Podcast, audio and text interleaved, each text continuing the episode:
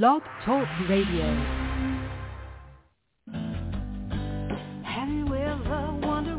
Welcome to Mind Shifters Radio with the Forgiveness Doctor, Dr. Michael Ryce.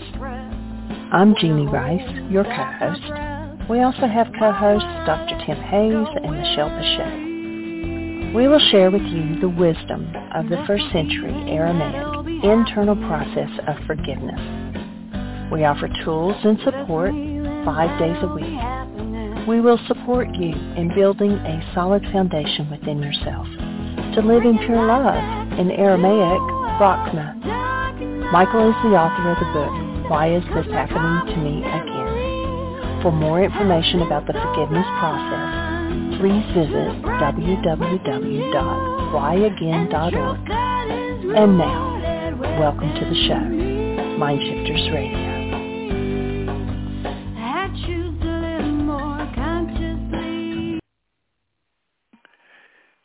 Welcome to Mind Shifters Radio. I'm Tim Hayes. I'm your host for the first hour.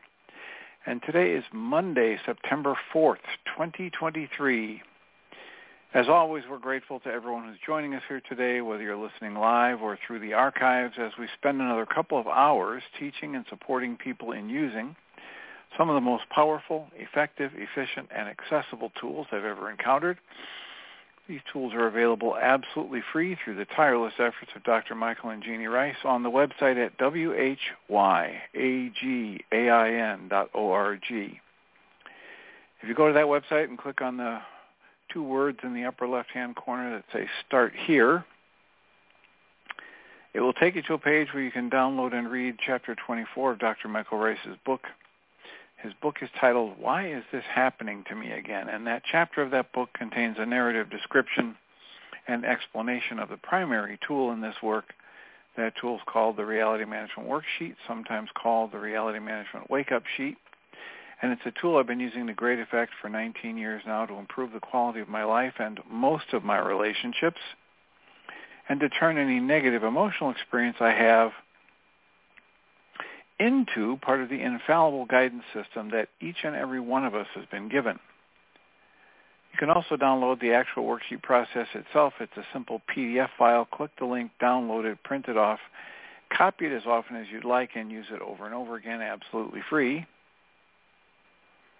You can also go to your App Store and type in the three words Heartland Aramaic Forgiveness. And if you do that before you're done typing the word forgiveness, you'll see the glowing heart icon you tap on that, it will let you download a completely free and private app that contains the reality management worksheet. It contains an abbreviated version of that worksheet process, and it contains a copy of the Dragon Klingon game, which is a wonderful way to introduce these tools to even younger audiences. We hope people do all of that soon and often, primarily because it tends to improve the quality of people's lives the more they actively engage in tools and and um, um, apply them in various life situations, and secondarily because it tends to prompt comments, questions, answers, and testimonials. And if you have any of those to share with us, please do so. You can email me at tjh at mindshifters-academy.org, or you can email Jeanie at J-E-A-N-I-E at whyagain.org. That's W-H-Y-A-G-A-I-N dot O-R-G. And if we get the uh, an email, comment, question, or testimonial from you, we will address it on the internet show, and then as time allows, send you a notification about what day and time that occurred, and you can listen back to the archives for your feedback. And um, alternatively, if you're available, you can give us a call live at uh, 563-999-3581. Call that number and press 1 on your phone. It'll put the little icon of a hand by your phone number. I'll turn on the microphone and announce you by your area code. And um, we appreciate when people do either of those things because it tends to improve our ability to live into and make it easier for us to live into our intention with this work. And the intention with this work is to be of service. So when you do that, you make it easier for us, and we are appreciative when that happens. Today is uh, Labor Day. It's a holiday for most people in the United States. and it's also uh, a Monday. We have talked about uh, on Friday that we would uh, continue reading, uh, read um, lesson nine from Way of Mastery, but we also have a hand up. So I will turn on the microphone for area code 610. Is this Tim Bingham? It is Tim Bingham. Hello. Welcome, Tim. sir. Haven't heard from you in quite a long while. I know. I just haven't taken naturally to the worksheets, but I want you to walk uh, hold through on a the minute. Hold on a minute, Tim. Hold on a minute, Tim. I'm turning up the volume on my phone. Let me ask you to state that over again. What were you saying? Um, I would like you to work me walk me through a worksheet about an issue that's bothering me. All right. We are always uh, willing and grateful when people call in with requests like that. Um, I have in front of me a uh, a seven-step worksheet that is off of the whyagain.org website that says it's from 19 or 2017 version 3. Do you have a worksheet in front of you that's a seven-step worksheet? Yes. Okay. I don't know the date on it. Um, Well, as long as it's a seven-step worksheet, it will be very close to the one I'm working with, so that'll be fine. okay. There might be a few there might be a few words that are different, but the the gist of it and the flow of the worksheet will be pretty much the same. Great. Thank you. Well, the issue is that um, we have a basement in the house that floods in the rain, and I bought it. We bought a generator. If the power goes out, we hook up the generator to keep the electricity going in the basement, to keep the sump pumps running. And I have lately been obsessing about the power going out in the house and having to go out in the rain and start the generator. Um, and when I go down in the morning about five o'clock, I just think, oh my God, any minute now the power is going to go out. Oh my God, any minute the power is going to go out, and I obsess about it. So it's an like an OCD thing where I'm just obsessed about the power going out and having to start the generator and all the complexities of that. So I, it's uh, it's like an obsession. It is an obsession. Okay. Now you have worked with us before and done worksheets, Yes. right? And so Yes. um, one of the things that I normally tell people is we like to keep the worksheets as close to the present issue as possible and then just trust the process that um, when I figure out the goal related to the situation I'm facing in the moment, um, and then I cancel that goal, the the process of just asking to be shown and letting insight or intuition flood into me is you know what what provides the best results ultimately. It, it may take a while. I may do a, a whole bunch of different worksheets and and bounce all over because my unconscious associations might you know take me all over a whole range of thought processes and situations. And yet i want to just trust the process. Does that make sense Yeah. So in this situation, you're feeling anxious, right? Yes.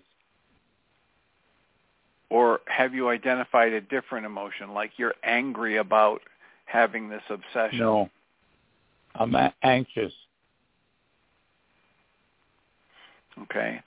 So the emotion that you choose to put in the worksheet process is I, Tim, who am love, I'm feeling anxious. Yeah. Right? And then the worksheet says that hostility and fear come from internal corrupt data and they indicate my use of sustained incoherence, which is a process of doing something that doesn't work, but I just keep doing it hoping eventually it'll work. But Right. it it creates this negative internal construct and I just keep doing it. So that part of my mind that can only record what's put into it and then spit it back out, that called that carbon-based memory.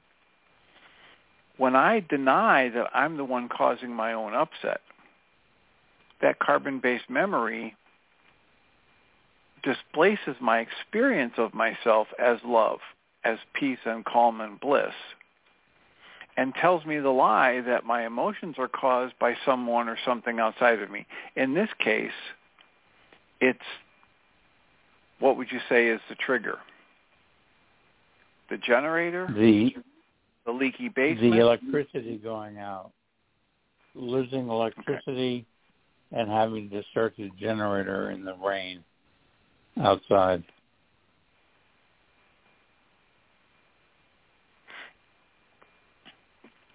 So let's just put losing electricity on the worksheet, and then there's a comma, and then put fear of having to go outside in the rain to start the generator.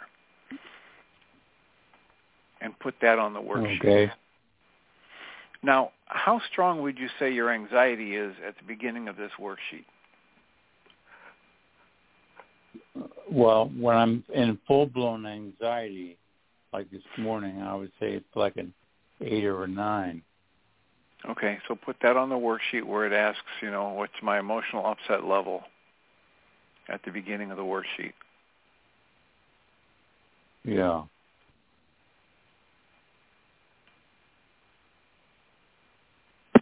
Okay. say an eight or a nine.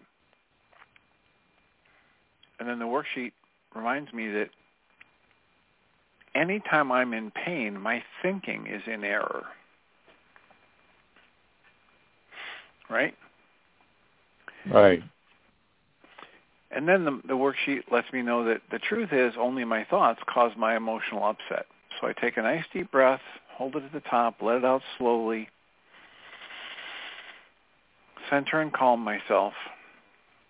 And the worksheet says the thoughts that I use to create this emotion of anxiety are, so what's the thought that's causing so much anxiety? That you won't be able to start the generator? That the that there are a bunch of steps to starting the generator, and I one of them is I have to get get the generator from the garage, bring it outside, and it's heavy, and then hook up the wires to the generator and to so, the outlet so, so, outside. all right. So, the, so the, the short version is that the thought you're using to create your anxiety is that you will fail at setting up the generator, yes, right? right, And there may be lots and lots of steps to it, but the essence of it is, my thought is, I'm going to fail at setting up the generator. That's the thought that I'm using to create Right. my ener- energy of emotion, which is this anxiety, right? right. So just write that in. My thought is, Okay, I'm going to fail at setting up the generator. right.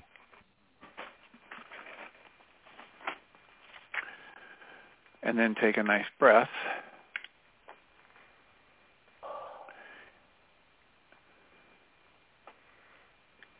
And then the worksheet says, I want to take a moment and clarify my punishment thoughts. So what punishment thoughts do you have for the electricity and the generator situation? Well, my father thought that I was a bumbler and I will flagellate myself into thinking, yes, I'm a bumbler, I can't do it. Okay, so but I'm I'm asking for a punishment thought for the generator and the electricity. Do you have any thoughts about I want to just smash this thing and get rid of it? No, no. Okay. So you don't have any punishment thoughts toward the electricity or the generator? No. And then you do have thoughts about yourself, punishment thoughts that I'm a bungler, right? Bumbler, yeah. All right, I'm a bumbler. So write that in where it asks about a punishment thought for yourself. Okay. So now we have anxiety as the emotion, the electricity and needing to set up the uh, generator in the rain, and then the thought that's causing your anxiety is, I will fail at setting up the generator. And there are no right. punishment thoughts for the electricity or the generator, but there's punishment thought for yourself. I'm a bumbler. Right. And then the worksheet says,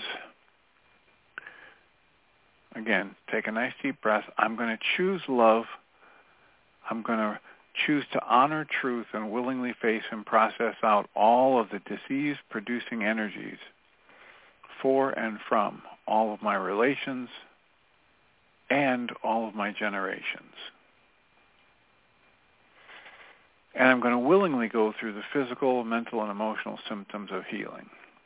So breathe and soften because what, what, what we're being led to believe here or, or introduced to is the distinct possibility that as a result of doing this particular worksheet, I may end up having even more anxiety. I may end up having headaches. I may end up having insomnia for some nights or whatever. And I'm just going to willingly go through that as I stir up what I need to stir up so I can see it at a conscious level and move it through my system with breath and with willingness.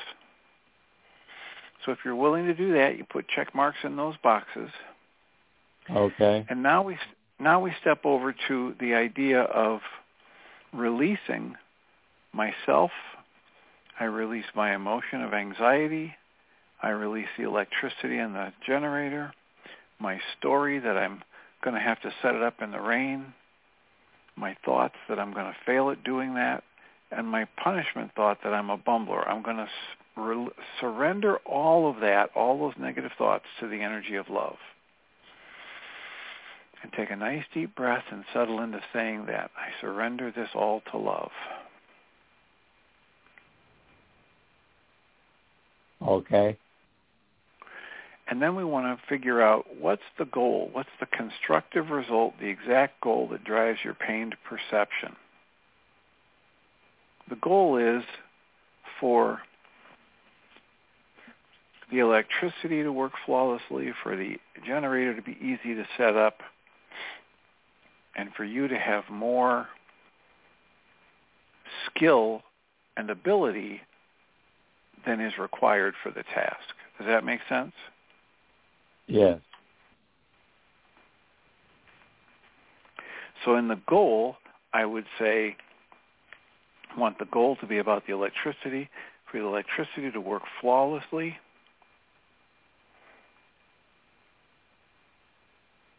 Okay.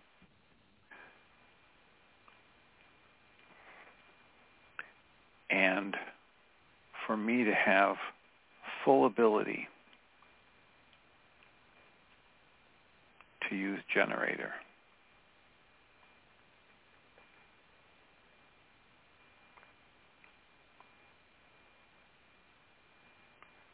All right? Yep. And then put a check mark in that box and take a breath. And then there's a, a release on the side of the worksheet that asks,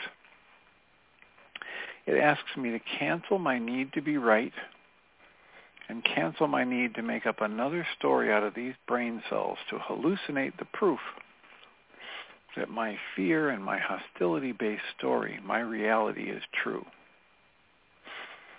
So be willing to release your need to be right, cancel the need to be right, release the need to make up another story about how I'm a bumbler and I won't be able to do this if it's raining. And put a check mark in that box and take a nice deep breath. And then step four in this worksheet asks me to choose love, which is my essence. And when I do that, it stirs the love in everyone involved. And what we like people to do in this step is to do a little meditation. Put your hand over your heart space and breathe and soften into one of the most loving, safe, happy, contented memories in your life, whether it's from the recent or distant past. So do that and okay. let me know when you've gotten a shift in your heart space energy away from anxiety toward this energy that you can remember of a time when you felt strong and safe and happy. You got yeah, a memory like that? that? Yeah. Excellent. All right, so breathe into that, and now we'll move on to step five. Step five says, when I'm upset, my perception is built out of corrupt data and it's driven by my goal in number three for the electricity and generator to work flawlessly and for me to have the full ability to use it easily.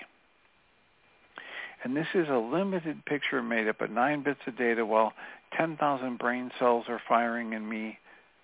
So by canceling my replicate mind's reality, it collapses and gives me my, I cancel my goal and my replicate mind's reality collapses and gives me direct contact with anything that's been denied and dissociated in my carbon-based memory.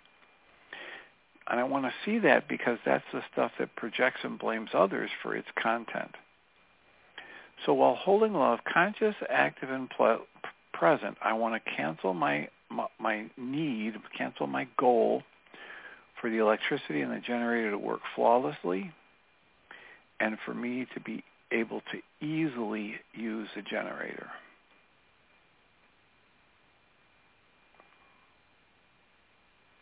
And just breathe.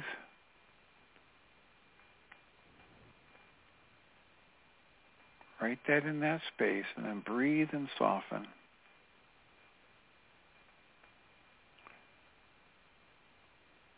let me know when you have that written. So it says by willingly canceling my goal.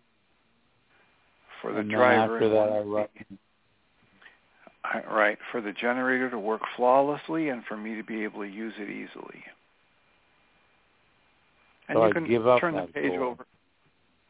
You want to give up that goal for the generator and electricity to work flawlessly and for you to be able to use them easily.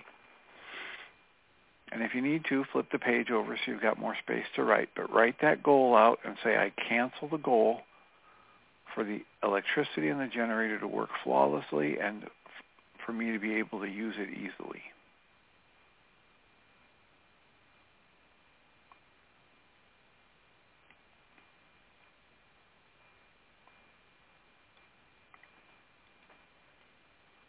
And let me know when you've got that written and you've said it to yourself.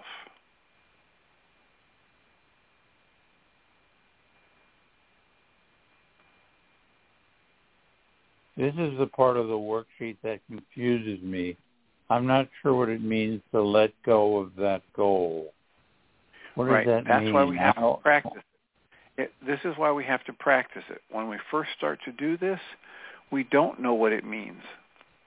Right? But over over time when we practice saying I cancel my need to be right and I cancel my goal for this and that and the other thing, my mind starts to learn to soften and allow and to breathe and to soften into whatever is happening as I release my focus on what I want.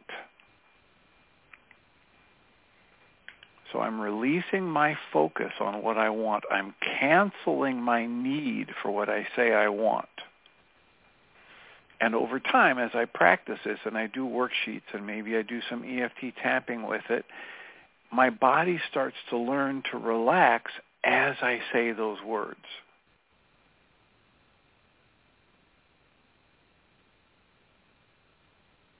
So just practice it. Just write the words out and say them either out loud or in your mind and take a breath and soften and just see if you can get a level or two of relaxation to enter where there was tension when you think about this goal.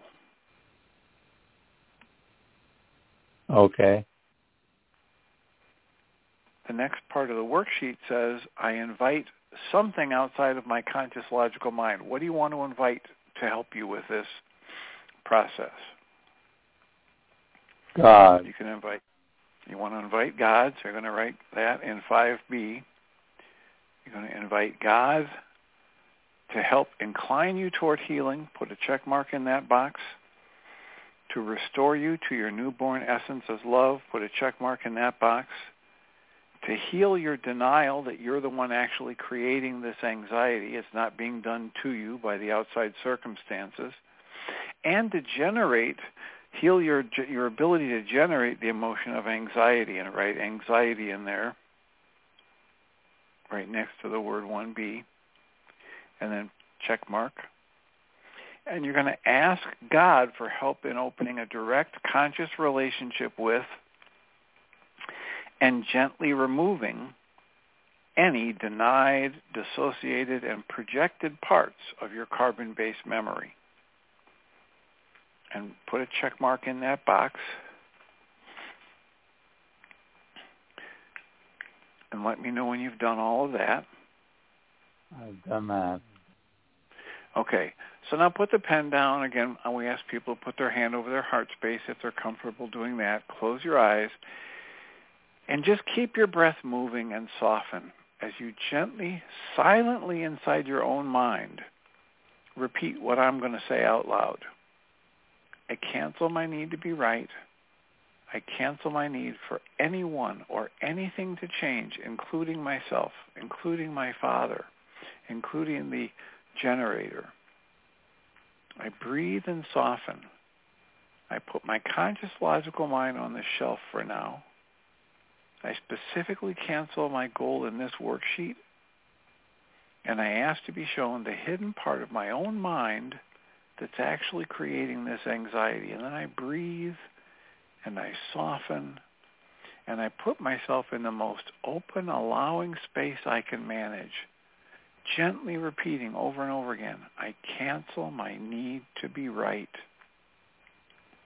I cancel my need for anyone or anything to change, including myself.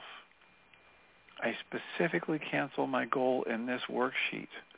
I put my conscious logical mind on the shelf for now, and I ask to be shown the hidden part of my own mind that's actually creating this upset. And then just breathe and soften and trust that any image that comes into your mind, any thought, any emotion, any sight, sound, sense, smell, taste, anything that comes to your mind is going to be part of what you need to see to begin to heal here and move forward.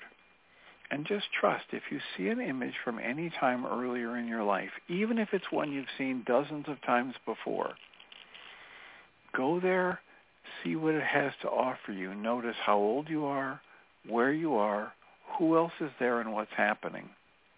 And just breathe and soften and allow, trusting that it's perfectly safe for you to see and feel and remember everything you've ever lived through.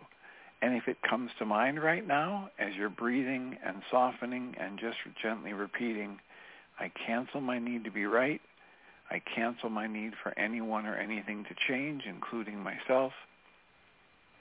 If it comes to mind now, there's a reason. And it's perfectly okay. It's part of what you need to see to begin to heal here and move forward. So stay with that process of gently breathing and softening and holding yourself in that space of love from that loving memory we talked about earlier. and gently saying, I cancel my need to be right. I cancel my need for anyone or anything to change, including myself. I cancel my goal for this electricity and generator to work flawlessly and for me to be able to use it easily.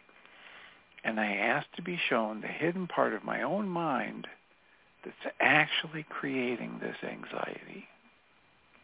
And stay with that until you feel something shift or fade or until you get a strong image of something from younger days in your life or you realize it is just going to sit and spin and go nowhere. And keep your breath. I have. Feel... I have a memory. I have a memory of being about ten, and being with my father, and he's scowling at me. Um, and I'm a bumbler. I've screwed up something mechanical. I'm not okay, sure what so, it was. So turn the worksheet over or take a blank sheet of paper and write as many details about that as you can. I'm 10 years old. My father is scowling at me. My memory is that he thinks I screwed up something mechanical and is calling me a bumbler. Breathe into it and write as many details as you can about how old you were, where you were, what you might have been wearing, how you felt at that moment, anything about the sights of that situation, the sounds, the smells. Write down any detail that comes to mind about this time when you were 10 and your father is scowling at you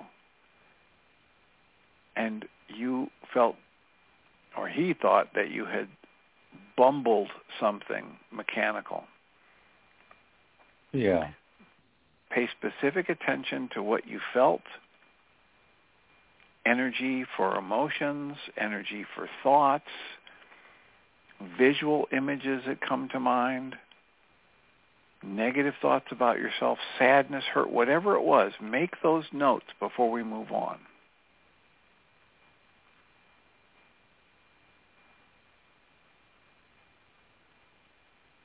And keep your breath moving.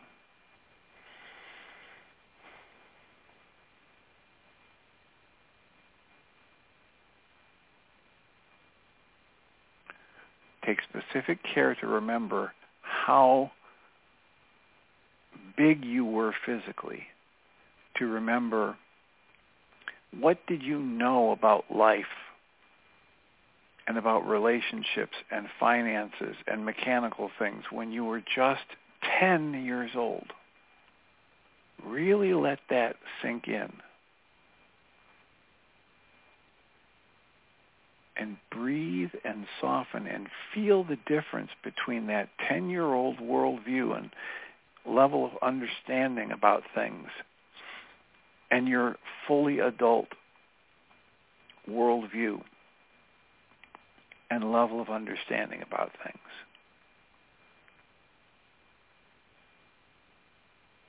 And let me know when you're complete with that. Well, I felt um, completely trapped and alone and horrible. I didn't know where to turn. I had failed, and it was unbearable. Perfect. Make sure you've written all that down and let me know when you're ready to move on. Okay. You ready to go on? Yes. All right. So take a nice deep breath, hold it at the top, and slow the exhale down. And scan your body and tell me what's the strongest emotion you're aware of right now or the strongest physical sensation? Not like in my heart. The strongest emotion is the, that little boy being trapped and feeling it was unbearable. Okay, so write that in 6A. I now feel heart sensation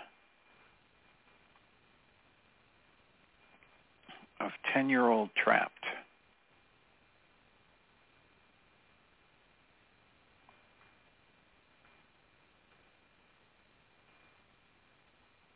Okay. And does that and does that feeling in your heart and that feeling of being trapped, does it have a similar energy to the anxiety you were feeling this morning? Yes. They're both okay. sharp, intense. Okay. Okay, so then in 6B you would you would write, I see that this is how I felt this morning.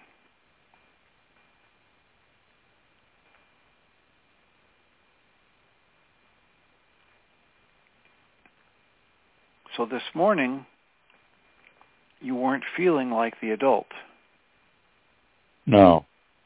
You were feeling like the 10-year-old who was trapped. Right. And is there another part of your mind that can take a breath and recognize, I'm not 10 years old anymore?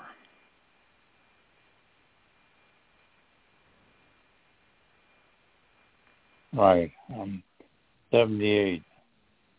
Right, but but can, is is there a part of your mind that can tap into that and feel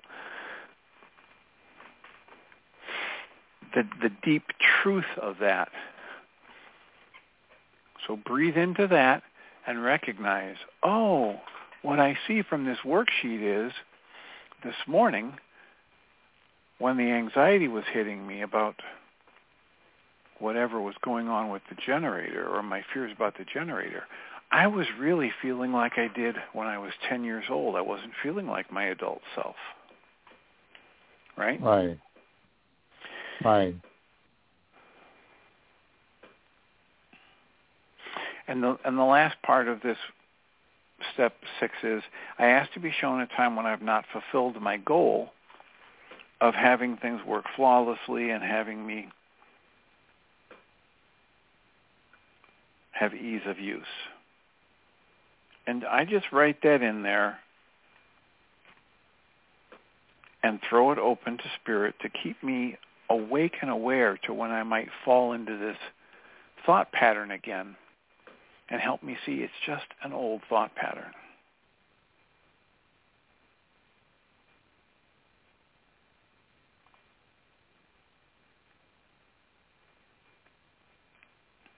It's not about myself as an adult.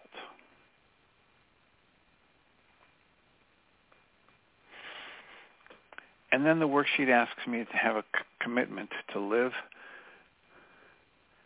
as love, to live as a human being, a human life. And to help achieve this, I do a mass canceling of all the times I've ever wanted things to work flawlessly and be easy for me to to use.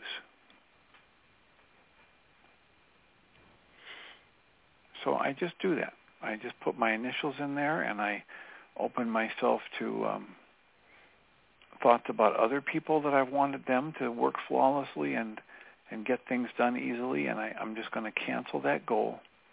So I'm just clearing another level of energy in my mind for thinking that everything is supposed to just work flawlessly the way I want it to. Does that make sense? Yeah.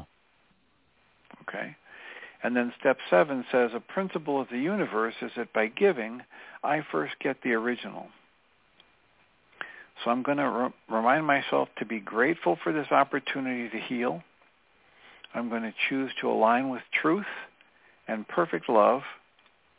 And based on this goal, I'm going to create a goal based on this situation.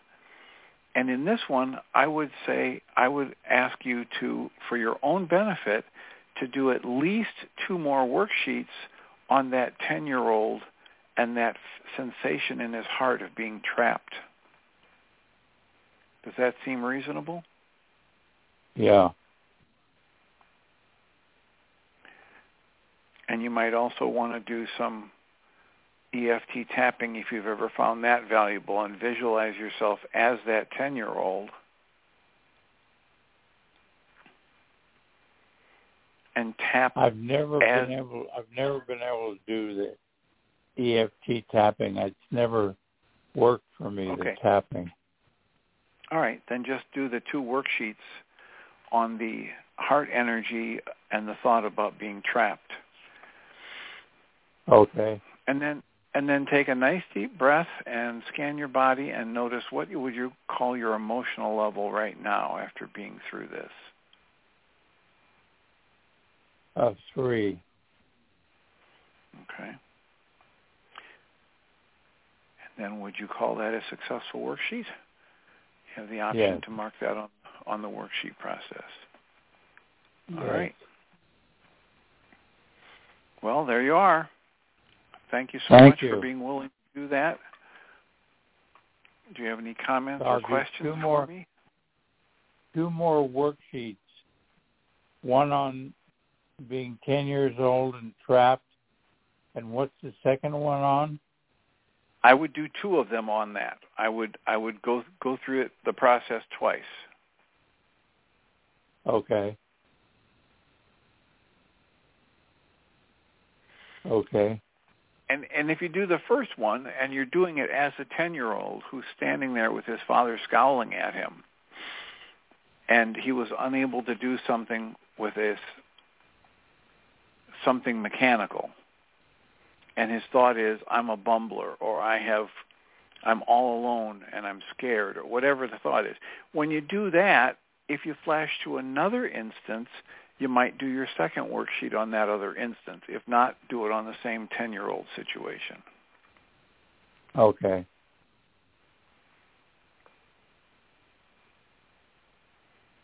All right? Yeah, thank you, Dr. Tim. Well, you're very welcome and deserving. Do you have any other comments or questions for us? What about the um, the new goal, the the uh, enlightened goal?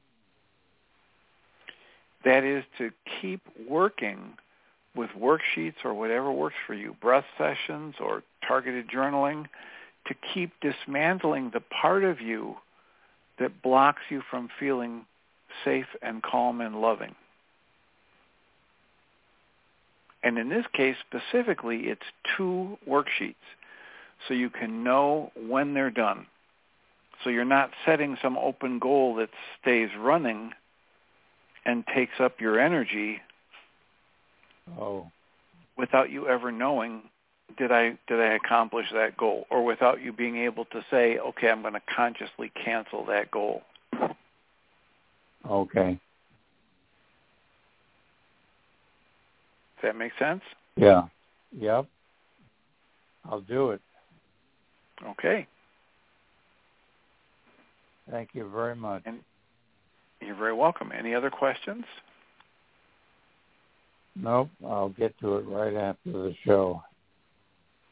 All right. You want me to leave you on microphone or mute you and and move on with the show? What what's your pleasure? You can mute me. All right. Thank you, sir. I greatly appreciate the call and the chance to assist you in this. Blessings. Thank you. So our call-in number is 563-999-3581. We have about 15 minutes left. If you have a comment or a question that you can offer or any clarifying points on the worksheet that we just did thanks to Tim Bingham, call the number 563-999-3581 and press 1 on your phone. And we can have a conversation. Is there anything about that process or the specifics of that worksheet process that was new to you or you want to have clarification on? Now would be a good time to press 1 on the phone.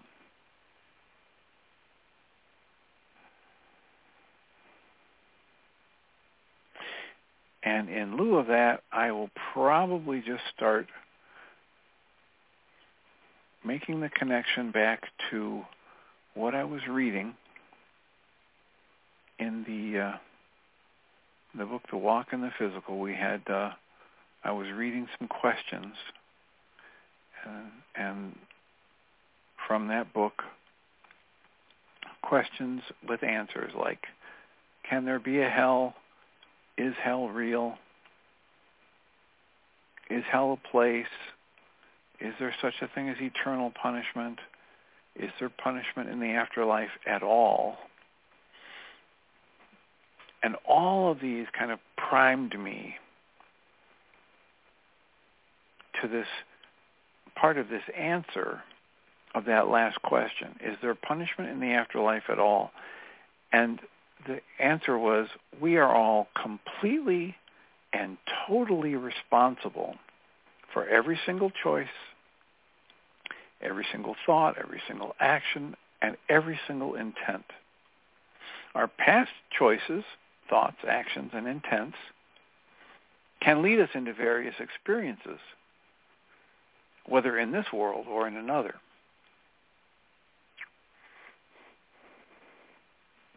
And some of those experiences may be extremely painful and dark. That entire process is unconditional love that transcends all of it.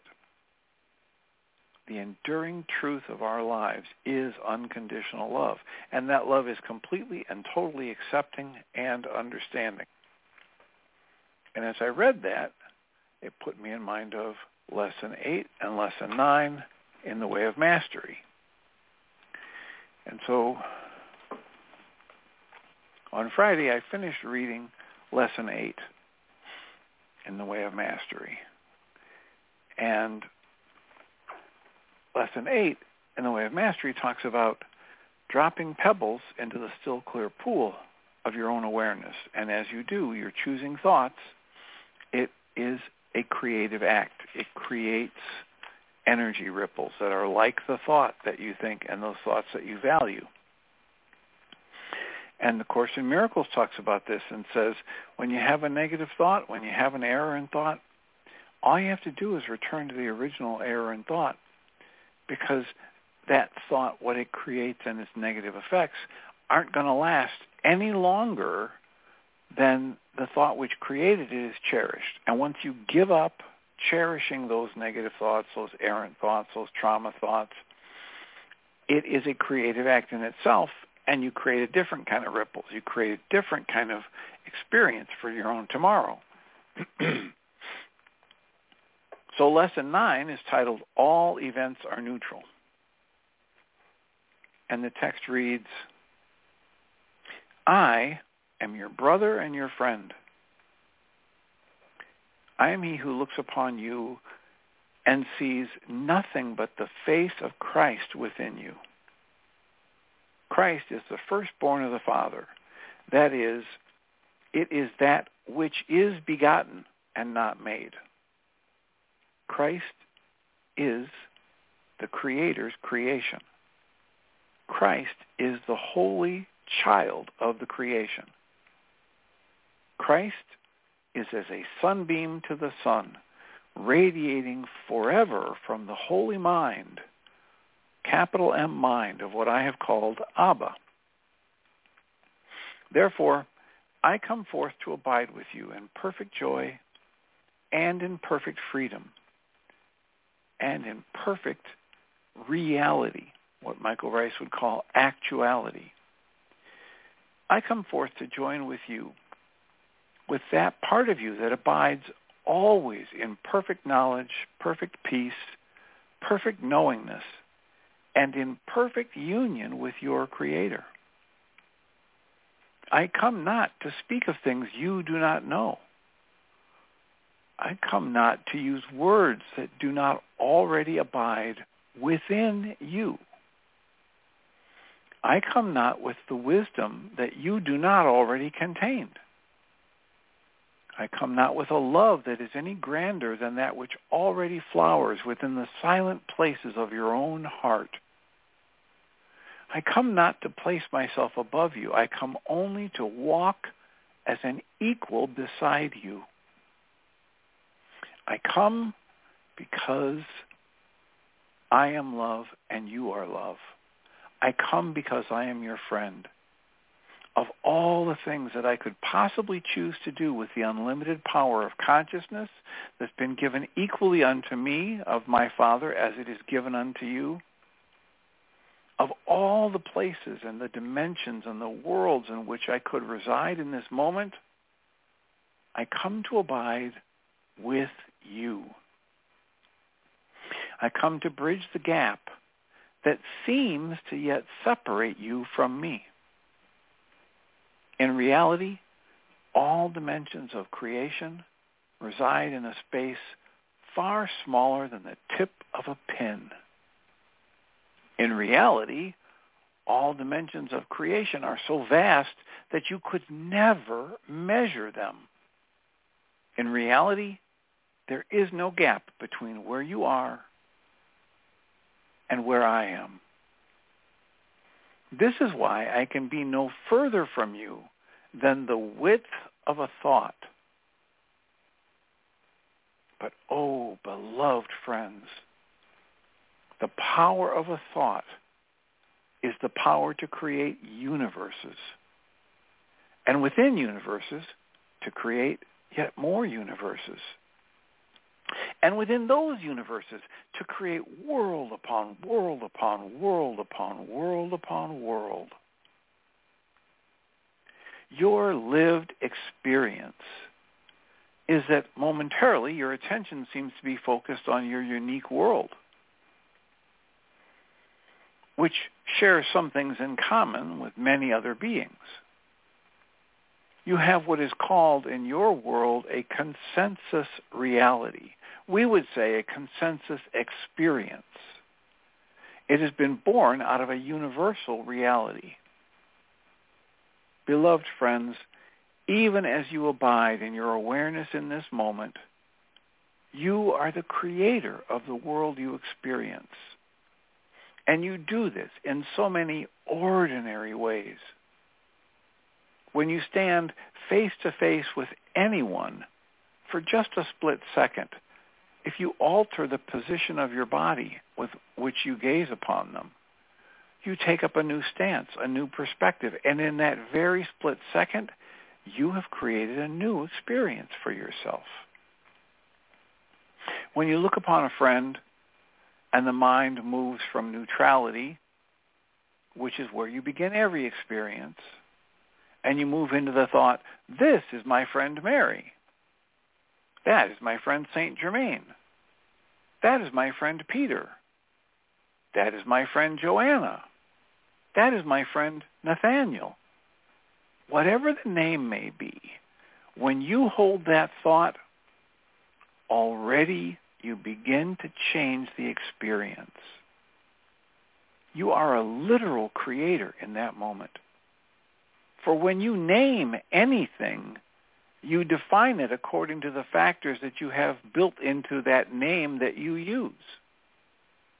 When you look upon a field of energy arising from the mystery of earth and you say the word tree, instantly you have brought forth into your manifest experience everything you've ever decided is associated with the field of energy that you have called tree. In this way, your experience is entirely unique. It has never been before. It will never be again. Nothing can repeat it. This is why creation is forever new. Yes, you can stand with your friend and look upon a tree and nod the head and say, okay, of course, yes, that's a tree. Yep, oh, I see the branches and I see the leaves.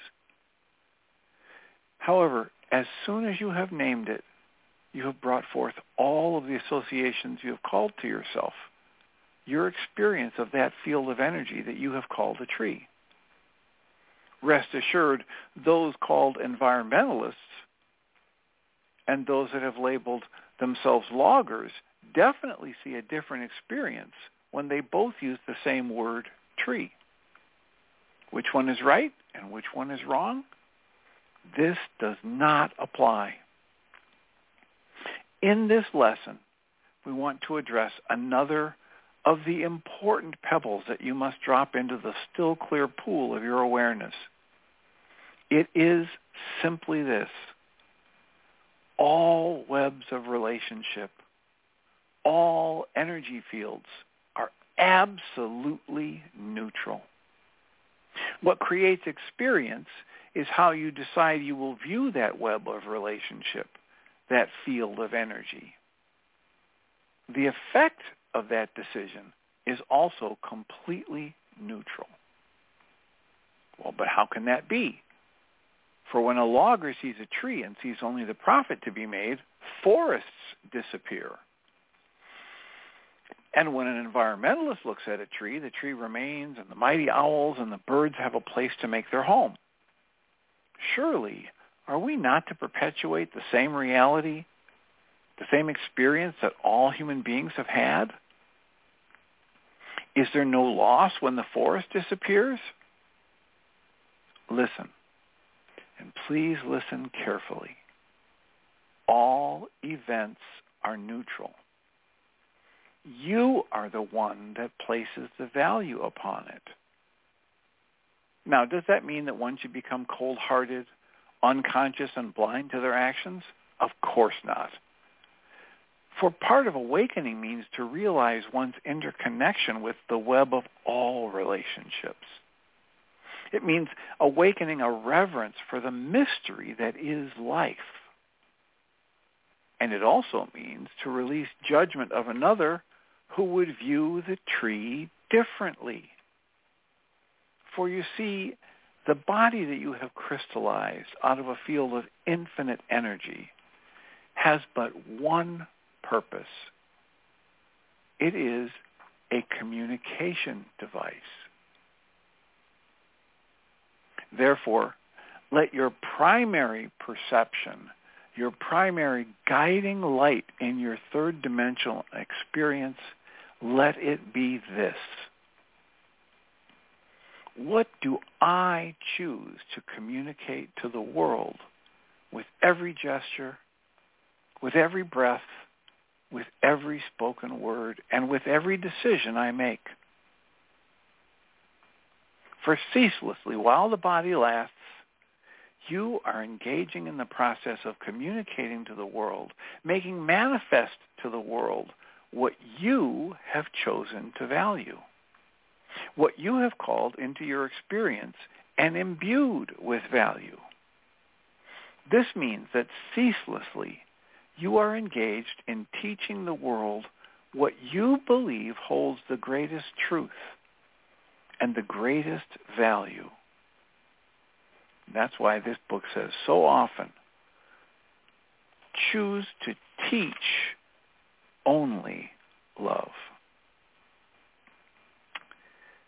So, barring anyone else's need to do a worksheet process tomorrow, we'll pick that up tomorrow and continue reading in Lesson 9 of The Way of Mastery. For now, I thank you all for being here and listening. I will remind us all that we come from love. We're made of the stuff that we call love. We actually are love, and everything else is false. And I will turn on the microphone for and welcome Jeanie Ryce. Thank you, Dr. Tam. I like your reading of The Way of Mastery. It's awesome. Well, thank you. And um, please know that earlier at the very beginning of the show, Mr. Tim Bingham called in and worked all the way through a worksheet. So that's awesome. How we spent most of the of the hour, and I will encourage you to have a wonderful show. Thank you. I appreciate it. So welcome everybody to the second hour of Mind Shifters Radio, and today is Monday, September the 4th, 2023. And a lot of you may be off work today because it is Labor Day. And uh, we hope you're enjoying your day. A great time. And we'll give Michael a moment to dial in. And switching around on the switchboard here is our calling number is five six three nine nine nine three five eight one, and press one, and that puts you into queue to talk to us. And we would love to hear your comments and questions because that makes this your show. And we have Aria all day today because she doesn't have school. I'm going to turn on Susan's microphone thank you for the gift of the manger scene of the characters. I did send you a link to a video. I videoed her opening each character and saying what it was and and so that was phenomenal. Thank you so much. Appreciate that. You're much. welcome. I hope you You're welcome. I didn't hope... see where the link was sent. Did you send it to? Um, um... It's in your email. Oh, okay. Yeah, it. and it's about two minutes long, and her opening each one of the pieces and saying whether it was Mary or Jesus or the the wise men, and she says one of the wise men is a woman, actually. So. oh, cool. yeah. They were very so advanced it's really back cute. then. yeah. so thank you very much. We got that today, and and we have her all day today. So. So that helped. Yeah. Oh, so, good. Eh, yeah. So she opened it up and and looked at each piece, and so she's got them playing with them. So thank you again. Oh, you're welcome. It's a small has, little thank you. It's awesome. It's awesome, and we do appreciate it. So Michael has joined us. So I'm going to welcome Michael too. Thank you, dear heart. Yeah, it's a really beautiful set. Thank you. She has been telling herself stories about it already. She's setting it up and uh-huh. putting them in different Good. groupings. Good. So how are you today, young lady? Pretty well, thanks. How are you? I'm rocking, doing well. Good. Ready for fall to uh, to start arriving. We're starting to get uh, shorter days here and uh, longer nights and uh, cooler evenings down into the fifties. Yeah. So it's definitely uh, the season. The signs of the season are changing already. We actually, uh, oh, back a few weeks ago, we noticed that uh, we had several flocks, like maybe a hundred to two hundred birds at a time, geese fly directly over a house. It was just like you could almost set your clock eight thirty, and uh, it was bright daylight. And now about eight thirty, when the birds fly over, it's dark out or almost dark. So wow, yeah, it's changing. Mhm.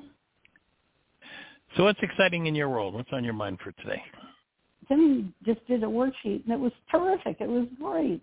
He's had a hard time with this, you know, very focused on a, a certain mechanical issue in the house, but it seemed to be so much more than that. So it was wonderful to have Dr. Tim take him in through the worksheet in such a good way. Sweet. So that was good.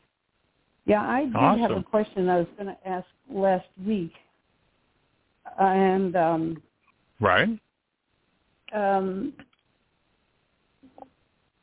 I'm of two minds about a core issue that's come up that's been I've gone way back to before I even have a personal memory. It's a story about my birth and about my beginnings as an infant, which right showed me something about why I've been in the position I've been in my family and had the issues that I've had, but I don't remember that issue. I can just picture it. And at one point when years ago I went to a retreat, um, it was called the Shalom Retreats, and it was the Catskill Mountains, and a facilitator, a wonderful, very amazing man named Gerald Judd, and I'm not even sure J E J U D D, not even sure he's still alive. He right. they they start with working on a mat, and they start you hyperventilating. They'll even push on your chest until you're really hyperventilating, and usually a lot of emotion is released. Right. In that, and that was the way. I don't know what that was called, but he he put me on this mat and I said, I can't tell you what's going on. It's way, way before. And I didn't have any idea what this issue was at all, except right. to tell him that when I was a newborn, I bit my mom on the first time on the breast and she took me right off and put me on a bottle. Well, so what? A lot of babies weren't nursed at that time, that era. Mothers didn't do that, and my mother had did not nurse any of her other babies. I don't even know if she tried. But with me, she right. she tried, and and I bit her, and I know I must have been feeling very enthusiastic about milk and bosoms and everything else because I don't think I was mad when I came out of the womb. But that Right. was the situation, and I very nonchalantly told him this. And this guy laid me on a mat, had people surround me on all sides and hold me down. And I said, look, this isn't necessary. Then he took a spoon and put it near my mouth, and instinctively I could see the spoon had nothing on it. But I lifted my head to take what was on the spoon, and he drew it away. Right. He did that twice. On the second time, it's as if I split off from myself and I was absolutely howling, just howling. And this is not a memory. I, I mean, I'm telling you a memory of this this mat trip they, they call them. But he said, "Okay, now you know. you know that was a big deal for you. Now you know." So I've known that. Well, so what? Except what I'm trying to work on is so early that I've had no direct access to it. And I've thought for that reason alone I might take this issue to the grave. Um, but it has shown up in one form over and over and over again throughout my life. And I just don't know where to go with it. Because it's not a desire. I don't have any thoughts about this. It's just a thing that happened. And I don't even know if that means anything.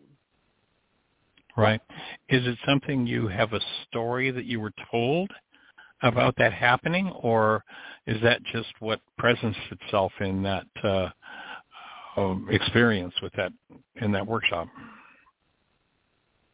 Well, I had been told, and that's why they put me down on the mat. I'd been told that I was not nursed and that I had, had bitten my mother on the first try. And she wasn't about to put up with any nonsense from a baby. So, that was a story that you carried around about your birth or shortly after your birth. Right. Sure, I have no memory of that. Right. Okay. But so my my basic question is if I can't access it in any way, am I sort of stuck to to never get over it because it No. manifests? Okay. All No. right. My my offering is that a cognitive memory of an event is not required to process the energy of that event. I see people Well, all the time processing through things where and and the breath is a key. Now I certainly wouldn't be uh you know getting people to purposely hyperventilate and then hold them down to induce or replicate a trauma. That sounds pretty bizarre to me, but I do know that if somebody pushes and pushes and pushes the breath, that it can lead to an experience of physiological trauma. So I, I know. you're I saying remember. that I, go ahead. you're saying that what happened on the mat just happened on the mat, and it what had nothing to do with anything in the past. Then Well, of course, I don't know. You know, was was that a memory that you were on the edge of processing? I don't know. It- what you're bringing to mind, I had a, a medical doctor that used to come to my workshops quite often, and somebody else had introduced him to to breath work. And when he came to my workshop, of course, he, part of the intensive is still point breathing, but the he liked the physical sensations of really just pushing on his breath. So it, it didn't matter how much I tried to get him to slow down. Look, we're not looking to induce physiological trauma here. That's not the idea. We want to just slow down and just do a nice, slow, connected breath. He would huff like a train every time he did a still point session. He would never actually do still point because he had that Mhm. thing where he liked to get into that physiological trauma state. So whether that was relative to the original memory or not, who knows? You if, if the cognitive memory didn't come, I mean, I've seen thousands of times where cognitive memory does open up when one's in a still point process, but not as a result of doing a pushed hyperventilation type breath. And that that perhaps opens some of you'll remember that uh, you found the still point process somewhat difficult and I wonder if a, a worksheet or two around that might uh, might release that memory. Like if you're if you go back to that point where this I mean, did he explain why he's having people hold you down? No. He just thought that we were going to have a, a an explosive something. And the fact that he used a spoon and it was supposed to be an invitation to eat made me think that he was really doing it based on that little snippet of a story that I'd been told about being a newborn. He wouldn't have done right. that unless he had that story. And the fact that that story, I don't even think he was breathing me at that point. I think that was way past. I don't remember that was the beginning of this. He just had had me lie down and had people around me. I, I they weren't forcefully holding me down, but he expected something to happen and wanted to be available or protected or whatever. I didn't go right. there, but um, so I, I've just been. But that memory, that that story had not come to mind until very recently. About a month ago, Tim Hayes was working with me on something having to do with a friend of mine, and that opened up a lot of stuff. And a lot of it I felt wasn't even usable on the radio show. It was too I just didn't want to do it on the radio show, but I'm getting sure, to the point sure. where I can talk about it a little bit. But um,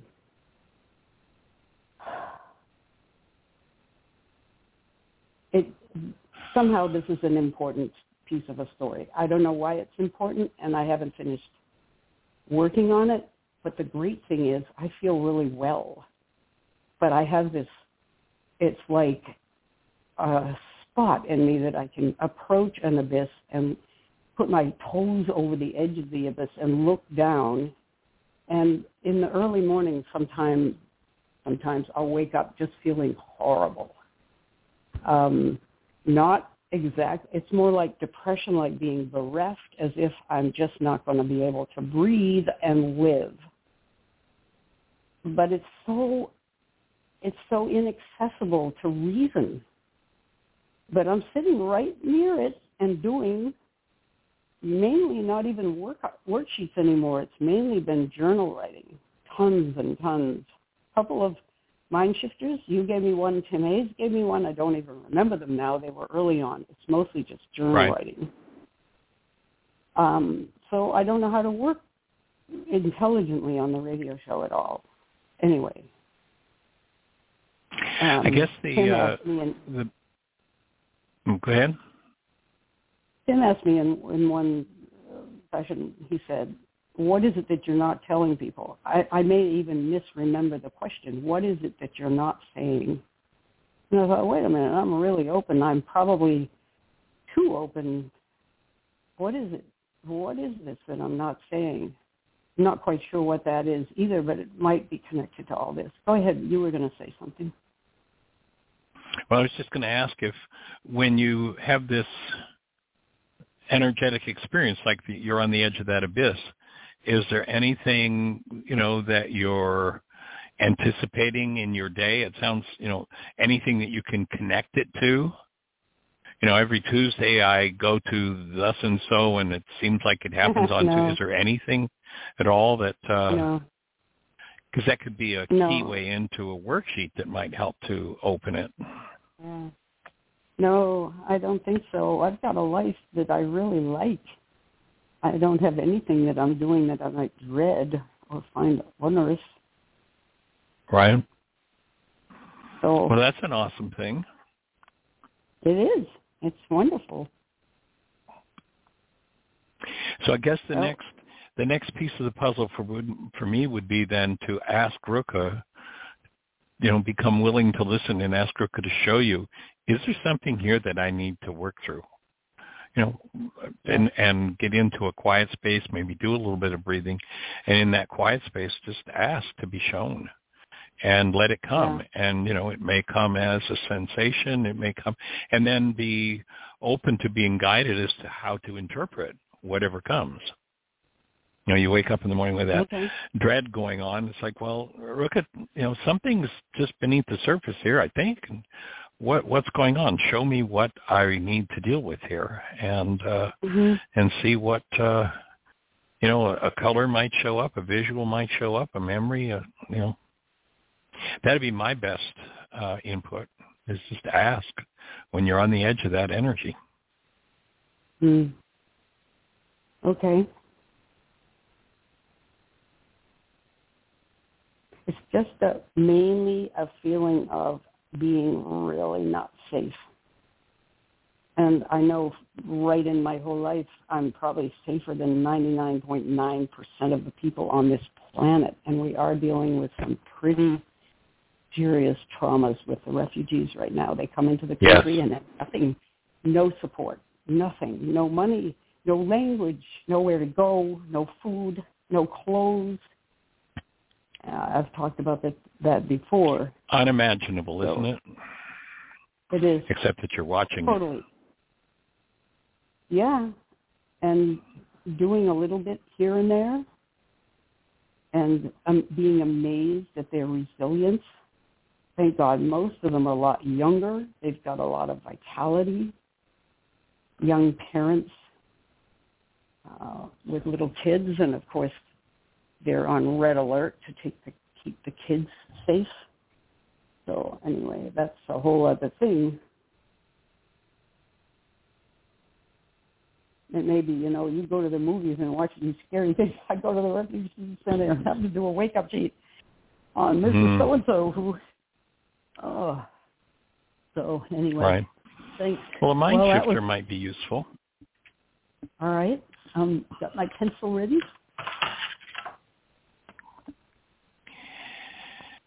Safety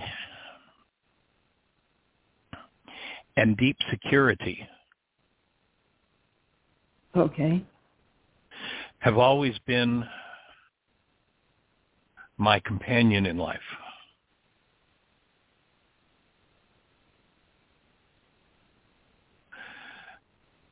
Just something as simple as that. I'd spend some time writing and just see you know the the way you're talking about it, and then you bring up the example of what's going on with the refugees, and uh, that might just be enough to open the file on a deeper level and and get get get you to take a look, the ability to take a look at whatever the underlying energy is. Just keep it simple. Okay.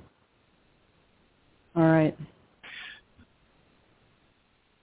That's good see what result it produces. And in the meantime, we'll be holding the space. Jeanie, do you have any thoughts, any input? No, I think that's good. Um, I I like the mind shifter there because that would definitely trigger different times when safety or security were not or seem to not be in my life. Mm. And how about how about we add just a little bit to it, and that is um, especially in the presence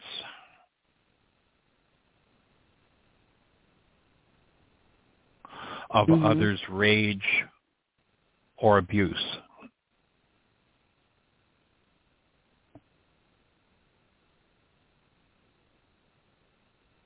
Does that shift anything? Does that move anything for you? It absolutely does nothing, and I'm wondering why, because I see why you're saying that. It's like it's it's not applicable yet. Right. There's a there's a kind of a danger that predates that that's just dark. Right. Well, you know, when you speak about some of the uh, abuse you took as a child, and mm-hmm. uh, I can only imagine that if a mother, and I've worked with many mothers over the years that have had a tough time breastfeeding and you know most of them have just gone through it but to be so vehement as to that's it there's never going to be any more breastfeeding because of uh, of one experience it seems like it was probably some must have really triggered a space in her and it's one that you got to bear the brunt of several times as a child and uh maybe there's something there in the in the root of it to be worth opening up. And see if you just spend some time making sure that you're breathing as you do that worksheet or that uh, mind shifter and and uh, okay. asking for guidance as to is there something underneath? Otherwise i'd let go of it and forget about it forget about what the the, the clause, the clause? working working on that piece I'd, I'd oh, yeah. like, you know, mm-hmm. instead of trying to pursue it with my mind and trying to figure it out, I'd just be in the mm-hmm. space of acceptance of the sweetness and the beauty and the security that you have and live with it. And, you know, if something else triggers, great, but otherwise I'd, I'd let loose of it. Okay. I do know that I had babies too, and both babies bit. And you learn to keep a finger right nearby to break that vacuum and take them right. off. And they quickly learn that they lose the milk if they do that. And they, they're quick. They learn fast. yes, so, I bet they do. Yeah. And so I, I do I think bless women for the commitment was, they have. Yeah. Well, it's scary at first because they're those little gums. You know, there are no teeth, but the yep. gums are pretty powerful. sharp. And um, yep. Um, but so I have thought, you know, my mother was taking care of three other kids. They were small. Uh, we two smallest ones were surprises, as she kindly puts it. And right. my brother was as- asthmatic, and she spent nights walking the floor with him because she had one relative who owned a cat who kept showing up, and my brother would have these life-threatening episodes of asthma, and she'd be walking mm. the floor at night with him and bless her heart. Up until he was, you know, she was exhausted. So I understand why she might have said, one chance and you're out. You know, one strike and you're out. Yeah. Yeah. But that is sort of the flavor of the day there. So. Right. So you're right. You know, it might have been just hopelessness. Like I'm not going to put up with this. This is ridiculous. No baby's going to do that. I mean, three babies and a fourth one, the level yeah. of stress, especially with one of them being asthmatic. I oftentimes, yeah. you know, I was almost dead three or four times first year of my life from lung issues, and I oftentimes just have this empathy come up in me um, and the inclination to apologize for the load that that had to be for my parents. It's just Oh yeah. I mean, I fortunately, you know, with our babies, with Arya, I've never had to face what is a life-threatening situation with with any of them. Right. And to have to face that for a mother has just got to be whew, talk about stress beyond stress. Yeah, tremendous. And so. at that time, you know, is the depression, no money, she was lonely. She'd been an only child. She had no capacity to understand the pandemonium of, of three babies and now a fourth one. My dad working morning till night to support us. So very hard. Big, big. I mean, I can't even. When you really let your mind get into it, you we can't even imagine the level of stress that must have been. No. You know, it's just so huge. And they had they so had no tools, and they didn't talk about stuff at all. It was all you know, what's to eat and what are you going to wear and let me do your hair and they they didn't talk when i had small children and my mother was visiting and i talked to my kids about their feelings about things and she said you talk to them i've probably told this she said, you talk to them like that? You talk to them about those things? And I said, Mom, they're smart.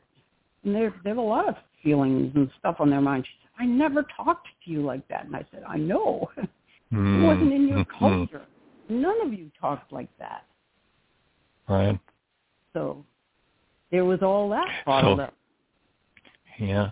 Time time to acknowledge yourself for the uh, monumental change that you made in one generation and that you had the wherewithal to do that.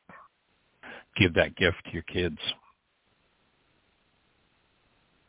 Yeah, that's nice, isn't it? That's pretty, that's pretty Yeah. that's pretty amazing. It came from playing with dolls. I told my dolls everything. I tell you, they educated me, my dolls. Mhm.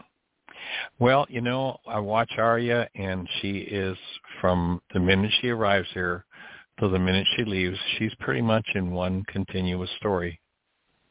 She's Yeah. always verbalizing, she's always got a story going on and it's pretty amazing and making a space for that and being with her through that and supporting it. You know, we've had conversations with her about make sure, you know, this is she knows very clearly the difference between reality and actuality and when she'll ask it to do something and it's like, well, this isn't real. Well, no, this is pretend. And she knows that, but we've acknowledged her imagination there and told her to make sure, you know, keep that imagination going. Make that, sure that's your companion for your whole life. It will always support you and always serve you. Um, nice.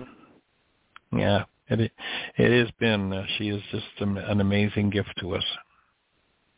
And yes, her conversations with her. dolls are just an ongoing thing. Yeah. Wow. yeah, I Okay, well, definitely uh, experience her as a blessing and uh, and get to experience you know the fact that we can bring the work we've done through this work to her at this early age. I consider that to be Mm, another blessing that we get to receive and that we get to share with her. that's so great. What kind of a grown-up is she going to be? Wow. I am excited and delighted to just watch the process. The other day she she was leaving and Jeanie usually drives her home and I stayed here and she was going out the door and I called her. I said, I cherish you, sweetie. And she turned around and you know, she just turned five and so she'll oftentimes mimic what we say, but both Jeanie and I noticed. I mean, she was literally out the door, and Jeanie was almost to the car, but Jeanie heard her return that to me, and both of us were like, "There's a whole new level of." She wasn't just saying words; it was a whole new level of her truly sending that energy of love in my direction. Jeanie picked up. We talked about it. Jeanie said, "Do you remember when she was going out there?" And she, I said, "Yeah." I just like there was such a a bolt of energy that came from. her. And she's like, "Yeah, it was almost a car, and and I felt it, and I heard the words, and it was just yeah." So definitely feeling blessed. That's so great. Mm. Good, and it, it And I can only imagine as you watch those. Say again. I said it takes a lot of energy too to match the energy of a little person like that. So hand it to you. Whoa. No. Well, I certainly receive it, and uh, and in particular, I acknowledge the gifts that you've given to those young men in your life who've been troubled, and you know your grandsons, and and how you've nurtured them through it, and how you've taken that understanding and gifted them with it. That's pretty amazing. They're they're they're the kind of gifts that are going to keep on giving for those young men. I hope so. Yeah. Yeah. Luke's doing really well. I particularly am inspired by Luke. Oh, Yeah. really? Yep, he's Well, I'm particularly inspired by what's going on with him. Uh huh. Yeah, he's amazing. But he's got a paying gig and he's still in school, but he's he's he's a really master guitarist, very creative. So and this Really? is what he wants to do. So yeah. Sweet. Well, the fact that so early, I mean, I used to have uh, a nightclub in my restaurant, two, two of my restaurants, yeah. and uh, when I when I look at what a lot of musicians that we hired went through, you know, being in a bar, it was pretty horrific. So that he's clear enough that he's going to stay clean and do his program at his tender mm-hmm. age going into that, that he's got such a leg up on so many musicians that are just lost in that in their gig. I know. There's so much using. So it's pretty awesome. Yeah. Cool. Susan? Yeah. We have somebody wants to say something to you. Thank you for oh. the for Jesus. I wish it were true. hmm. You're welcome. Yeah, let him talk to you. He'll tell you the best stuff in the world. you know I you, you pray to them, don't you? Mhm. At school. Yeah, at school you do too, huh? Mhm. okay. She just wanted to tell you that. Oh, thanks, Aria. Cool, and and what a nice retort for her. Thank you. yeah, that's awesome. Yeah, he'll tell her stuff. Yeah, yeah, for sure. Cool. Well, anything else on your mind for today? No, this is great. Thank you, Michael and Jeanie, as always. All right. You're appreciated. We extend our love in your direction and keep me posted for Wednesday. Okay, yeah. Well, it's very iffy.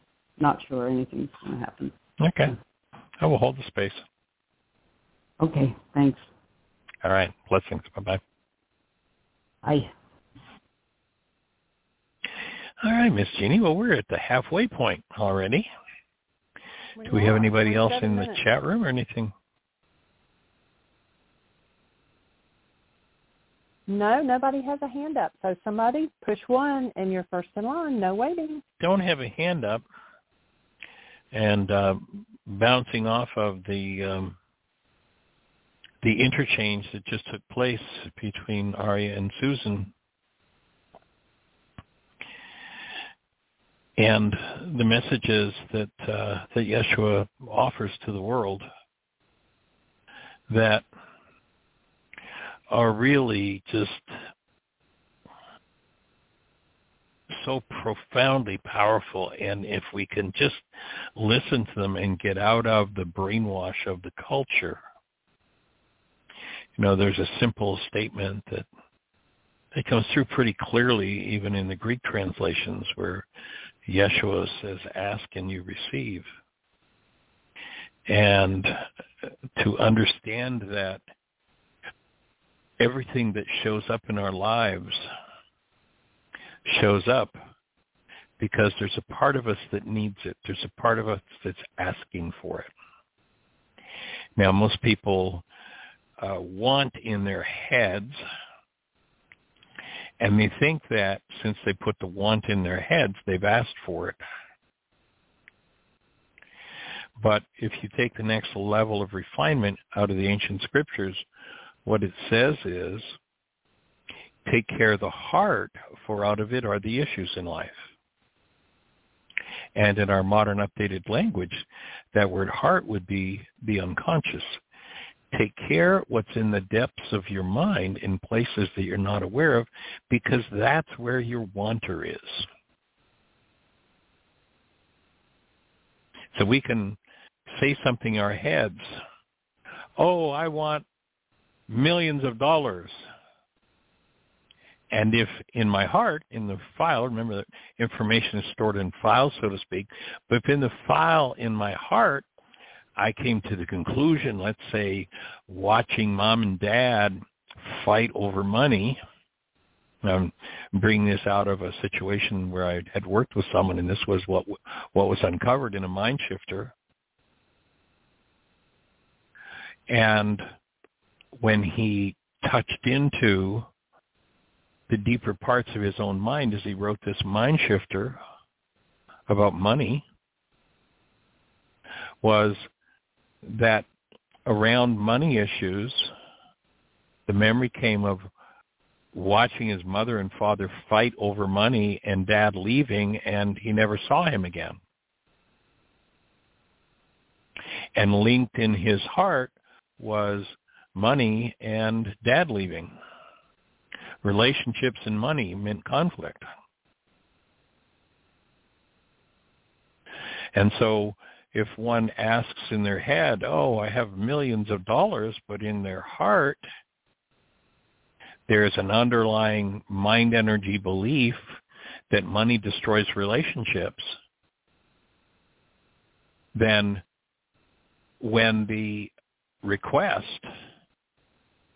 is provided, when the result is manifest, it's going to come along with a great strain on relationship.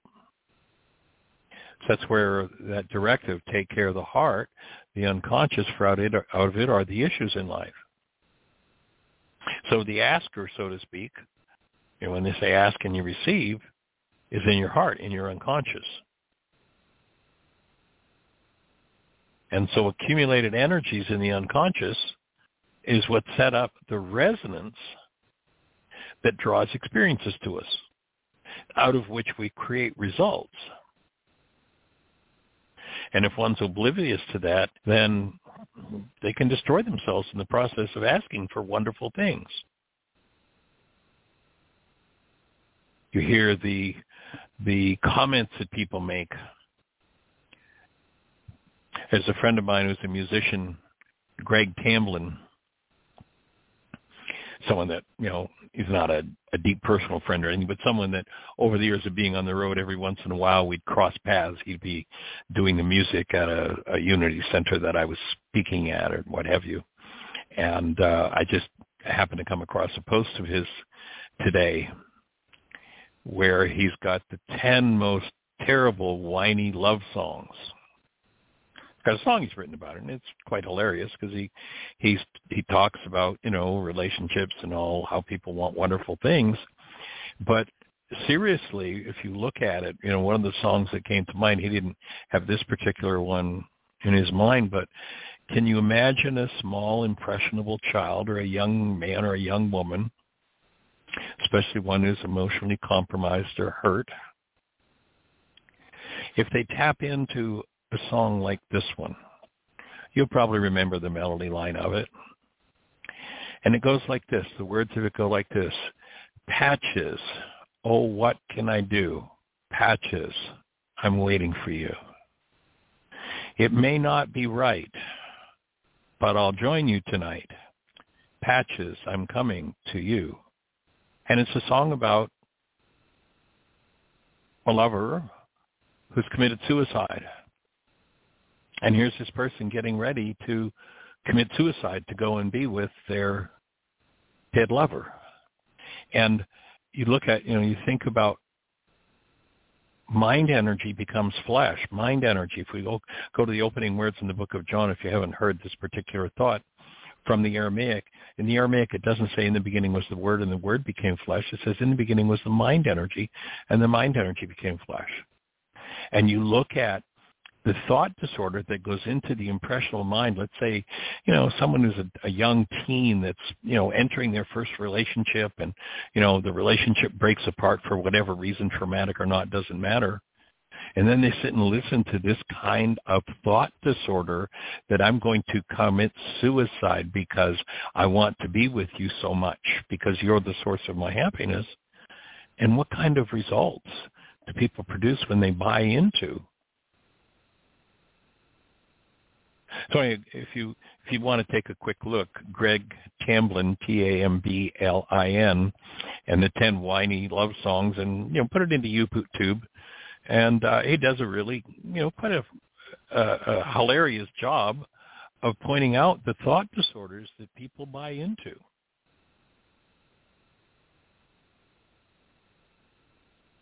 And if you can remember early years years where you did those sorts of things, where you bought into those sorts of things, and then you just look at the power phrases that people come up with. You know, something happens and somebody pops out of their mouths with, "Oh, that just kills me." It's like, well, chalk one up for impending death, or that's a killer sandwich, or that's to die for. Common thought disorders being used in regular everyday speech without people having a realization that it's our thoughts that literally generate the directives that become our behavior. You know, you listen to Paul and he talks about be transformed by the renewal of your mind. And yet, sadly, much of churchianity, again, many people on another path doing incredible things, but at the same time, much of churchianity is playing off of the thought disorders and keeping people in fear. And remembering that, you know, when a particular energetic pattern becomes the predominant resonating energy in the unconscious, life will use that energy through resonance and the path of least resistance will open up to deliver the requested result because we live in a world of ask and receive. Quite literally. Now people say, well, you know, I but but I didn't get what I asked for. Well, but you need to look at what's going on in your heart because it's not what your lips say, it's what moves within you. You know, people say, "Oh, he turned left instead of right and then, you know, there was an accident." Well, no, if if one has the predominant resonant energy of death moving within them, and a big part. You'll remember Yeshua also says the, the, the power of life and death is in our words. If one's going down the road and makes that left turn as they plan to, but if they make a right, the fulfillment of the request is waiting for them, then something within them will touch the mainspring of inclination and they'll end up taking that right turn and they'll meet their demise. So my offering would be there are no accidents. Everything, the good, the bad, and the ugly, is delivered to every creator on time in order according to the accumulated demands of their hearts. So we get to interact with and play with people who have the matching energies. And then if you interact with someone and some emotionally traumatized thought in your mind attaches to your brain's image of them and you enter into the blame game, if Yeshua were staying there watching you do that, he'd say, wait, stop, stop. There's something in your unconscious that you're putting into your brain's image of your brother. You're making your brother wrong because of what's been triggered in you. And you need to remove that from your unconscious. You need to remove that from your heart. It's not a bleeding heart statement. It's an instruction to learn how to remove from the unconscious that which one blames others for. Liam Neeson has a wonderful quote where he says, everyone says love hurts, but that's not true. Everyone gets these things confused with love but in reality, love is the only thing in this world that covers up and heals all pain and makes someone feel wonderful again. Love is the only thing in the world that does not hurt. People come together in re- out of relationship based in matching bags of garbage, and of course the world calls those relationships love relationships. Then they'll come out of it singing, "Oh, gee, there's a song for that." Love hurts. Remember the melody line of that? Love. I mean, they repeat it over and over and over again. So, you know, the Greeks had one very powerful piece of the puzzle. And they said, guard the portals of the mind. Actually, two pieces, because another one the Greeks said was, know thyself. Become acquainted with your own unconscious dynamics. And know that if you're willing to enter into the practice of bringing love present in your mind, in your body, in your affairs, then it's that presence of love that becomes the light in which the truth becomes visible. And the truth is, if you've ever held a newborn and you've ever tapped into the essence of the newborn, that's what we are. The newborn is not loving you. The newborn simply is love. It's a state of being. It's a noun that with practice I can maintain no matter what others do. It's the key to healing both self and others. If I think love's a verb, as our culture has misled us into thinking, I attempt to love you, which is an impossibility. And it's time to give that up. A Course in Miracles says it very clearly. A course whose purpose is to teach you to remember what you really are could fail to emphasize that there can never be a difference in what you really are and what love is.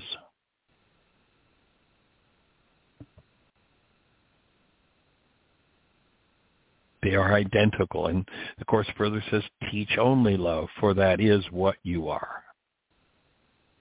And when your mind chooses to do something else, make sure you breathe and do the work around it to free yourself of whatever that unconscious dynamic is.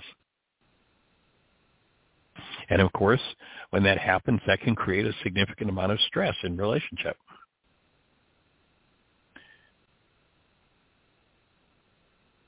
And if I remember to recognize that what I put into my brain's image of another is mine and how do I tell? Because I'm the one who's, who's feeling it.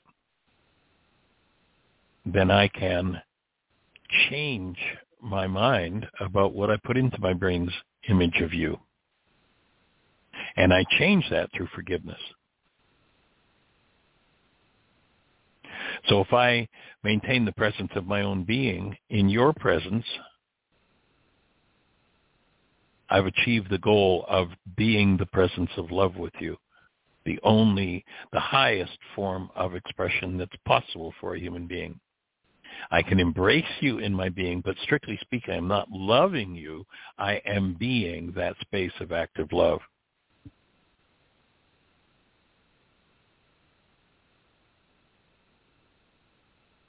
Carl Jung, in his writing, explains if we don't understand what it is here that I'm talking about, he says it this way.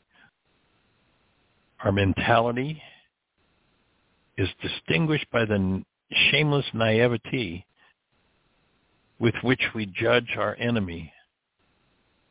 And the judgment we pronounce upon him or her, we unwittingly reveal, for me, in the judgment we pronounce on them, we unwittingly reveal our own defects.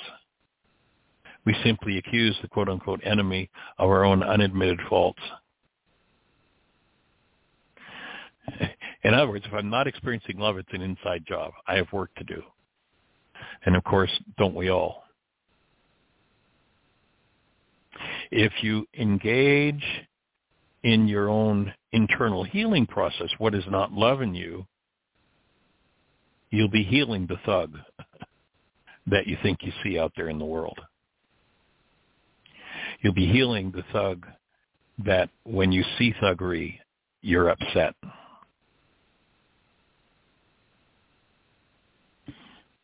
So another's deficiency is not the cause of our own hostility or desire to fight, and, and it certainly doesn't require us to stoop to their level. The only one who suffers from our hostility is ourselves.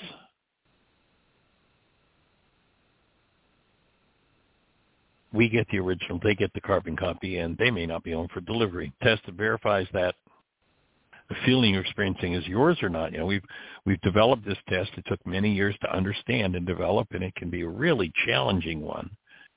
How do you tell whether or not you're experiencing is yours or not? Are you experiencing it? That's all you need to know. And if you listen to our Healing Through Relationships workshop, the commitment is a tool that one uses in order to support the integrity of our own energy field of our human lives.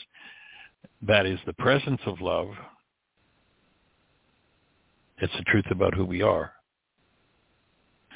Our culture's trained us to give it away at the slightest provocation in that willingness to hold and own that presence of love no matter what that brings true safety and power. If I have to protect it, then by the very act of protecting it, I've created an attack. And by creating an attack, I, through resonance, have invited attack. I have asked for an attack. Sadly, we live in a world where authorities don't want us in our true power. Because if you're in your true power,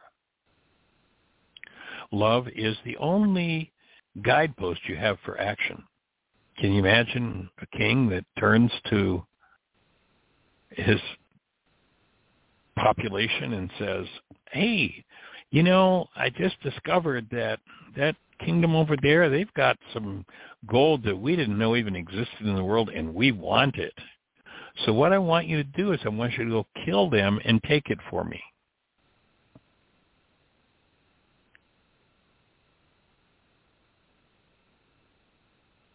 So you don't find the world supporting this position very strongly.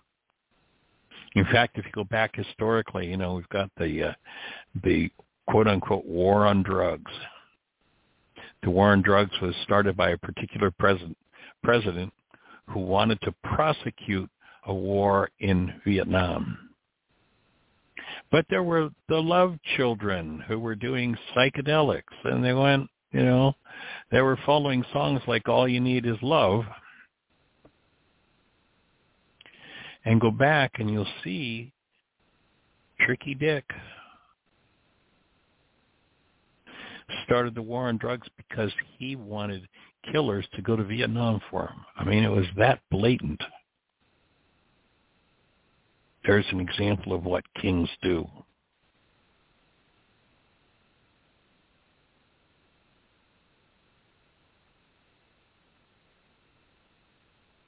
So those who lose contact with their essence will tend to train others to do the same. And when we lose contact with our essence, we lose the state of creatorship. And when you think about that, what kind of petty things have we been trained to give it up for with no realization of what it is that we're doing?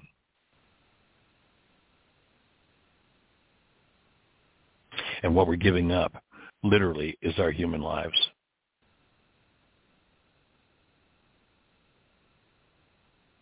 So the healing of hostile, fearful minds looks like hostility and fear coming up in those minds.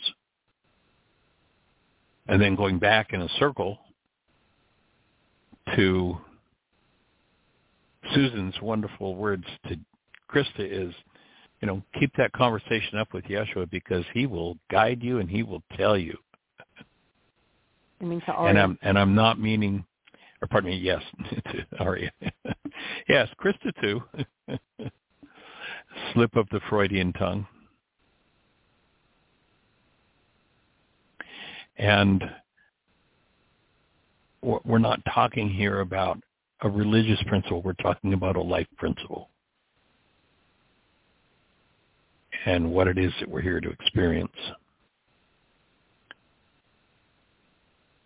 So in the Healing Through Relationships workshop, we present a tool. The tool is called My Commitment, and it's been a while since we've spoken the words of the commitment on the radio show. Probably a year since the last time we spoke about it. Maybe not quite that long. So what I'd like to do is I'd like to just speak the commitment to each and every one of you. And this is the tool that we teach in our Healing Through Relationships workshop as a way to heal ourselves through our interactions in relationships. You know, people can go live in a cave and they don't have to face anything, but it's in relationship that we get to look at the unconscious dynamics that perhaps we otherwise try to hide from ourselves. So my commitment to each and every one of you, Ari, if you're listening, Jeanie, Susan? Tim? Anyone else? I promise to trust you enough to tell you the truth and be true to you. I commit to always be sweetness in your life, to nurture you daily and treat you lovingly, gently, and with respect in my thoughts, in my words, and in my actions, whether in your presence or not. In every interaction, I commit to affection to you, to look for and acknowledge the highest and best in you as I surrender to love our true nature. I will use only voice tones that reflect my deep caring for you. My connection to my source, my relationship with you and our serenity will always be more important than any issue. I open my heart to embrace you in my love, and I open my heart to be embraced in your love.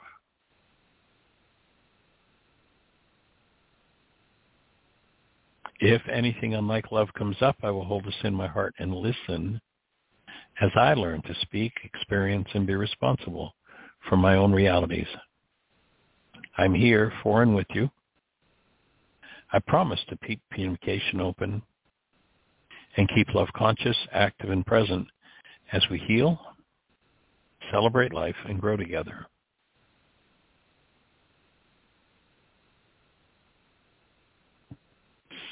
So I make that commitment to you. And I invite you to continue to consider reciprocating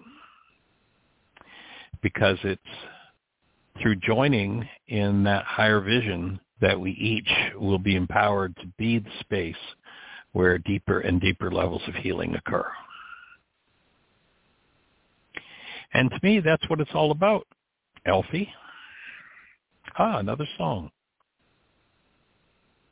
What's it all about, Alfie?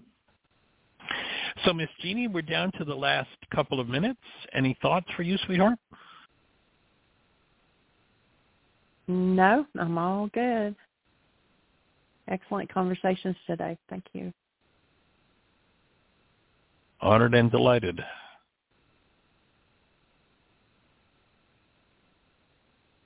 Commitment back to you. I accept and join you in it. Up, a hand just went up, but we're down to a minute and a half. Dusty, you're on the air. Well, hi. I just wanted to say that was a beautiful um, um, talk on self-realization as love. It was just beautiful, and thank you. Well, thank you for saying thank you, Dusty. I appreciate you. Okay. And by the way, I went and I did read all that Michio Kaku um, and uh, everything on either side of it. And yeah, I, I'm on that train too of the uh, the universe that keeps repeating itself. So yeah, that was I appreciate that too. I, I'm sorry that's a side trip. I wanted to tell you that, but that was beautiful. Oh, I mean, cool. Yogananda when he came to this country, he was I mean, he called his outfit a self-realization fellowship, and um, right, and so and uh, and you know people would write and say, "Oh, it took an Indian to come on to, to teach us about Christ," you know, and and but, but what you said, it was, I mean, you just nailed it. And about uh, if you realize who you are, then you'll realize the love, and it's all good in that sense. Yeah, I'm with uh, you in that, my friend. Yeah. And if I've got 20, do I have it 30 seconds? Go for it. It'll cut us off Oh, when it does. Oh, okay. I'm just going to say that that also doesn't doesn't mean that we aren't us like an onion, and we have to be kind of a uh, a, a warrior uh, in, in a particular sense. Sometimes we have to go through layers of uh, of our own stuff, our own stuff, to get to the more essential um, that uh, effulgence, that love that's at the center. And I invite people to know that going through that those layers, it's an act of valor in a sense, and it's it's the best journey ever. I'm in full agreement with you. I'm with you on that 100%, my friend. Okay, well, God bless everybody, and uh, catch you on the flip side. All right. Lots of love and blessings. Appreciate you. Take care. Thanks, everybody, for joining us. Have the best year yet of your eternal life. It's an awesome gift to give the world. And take care. Bye-bye.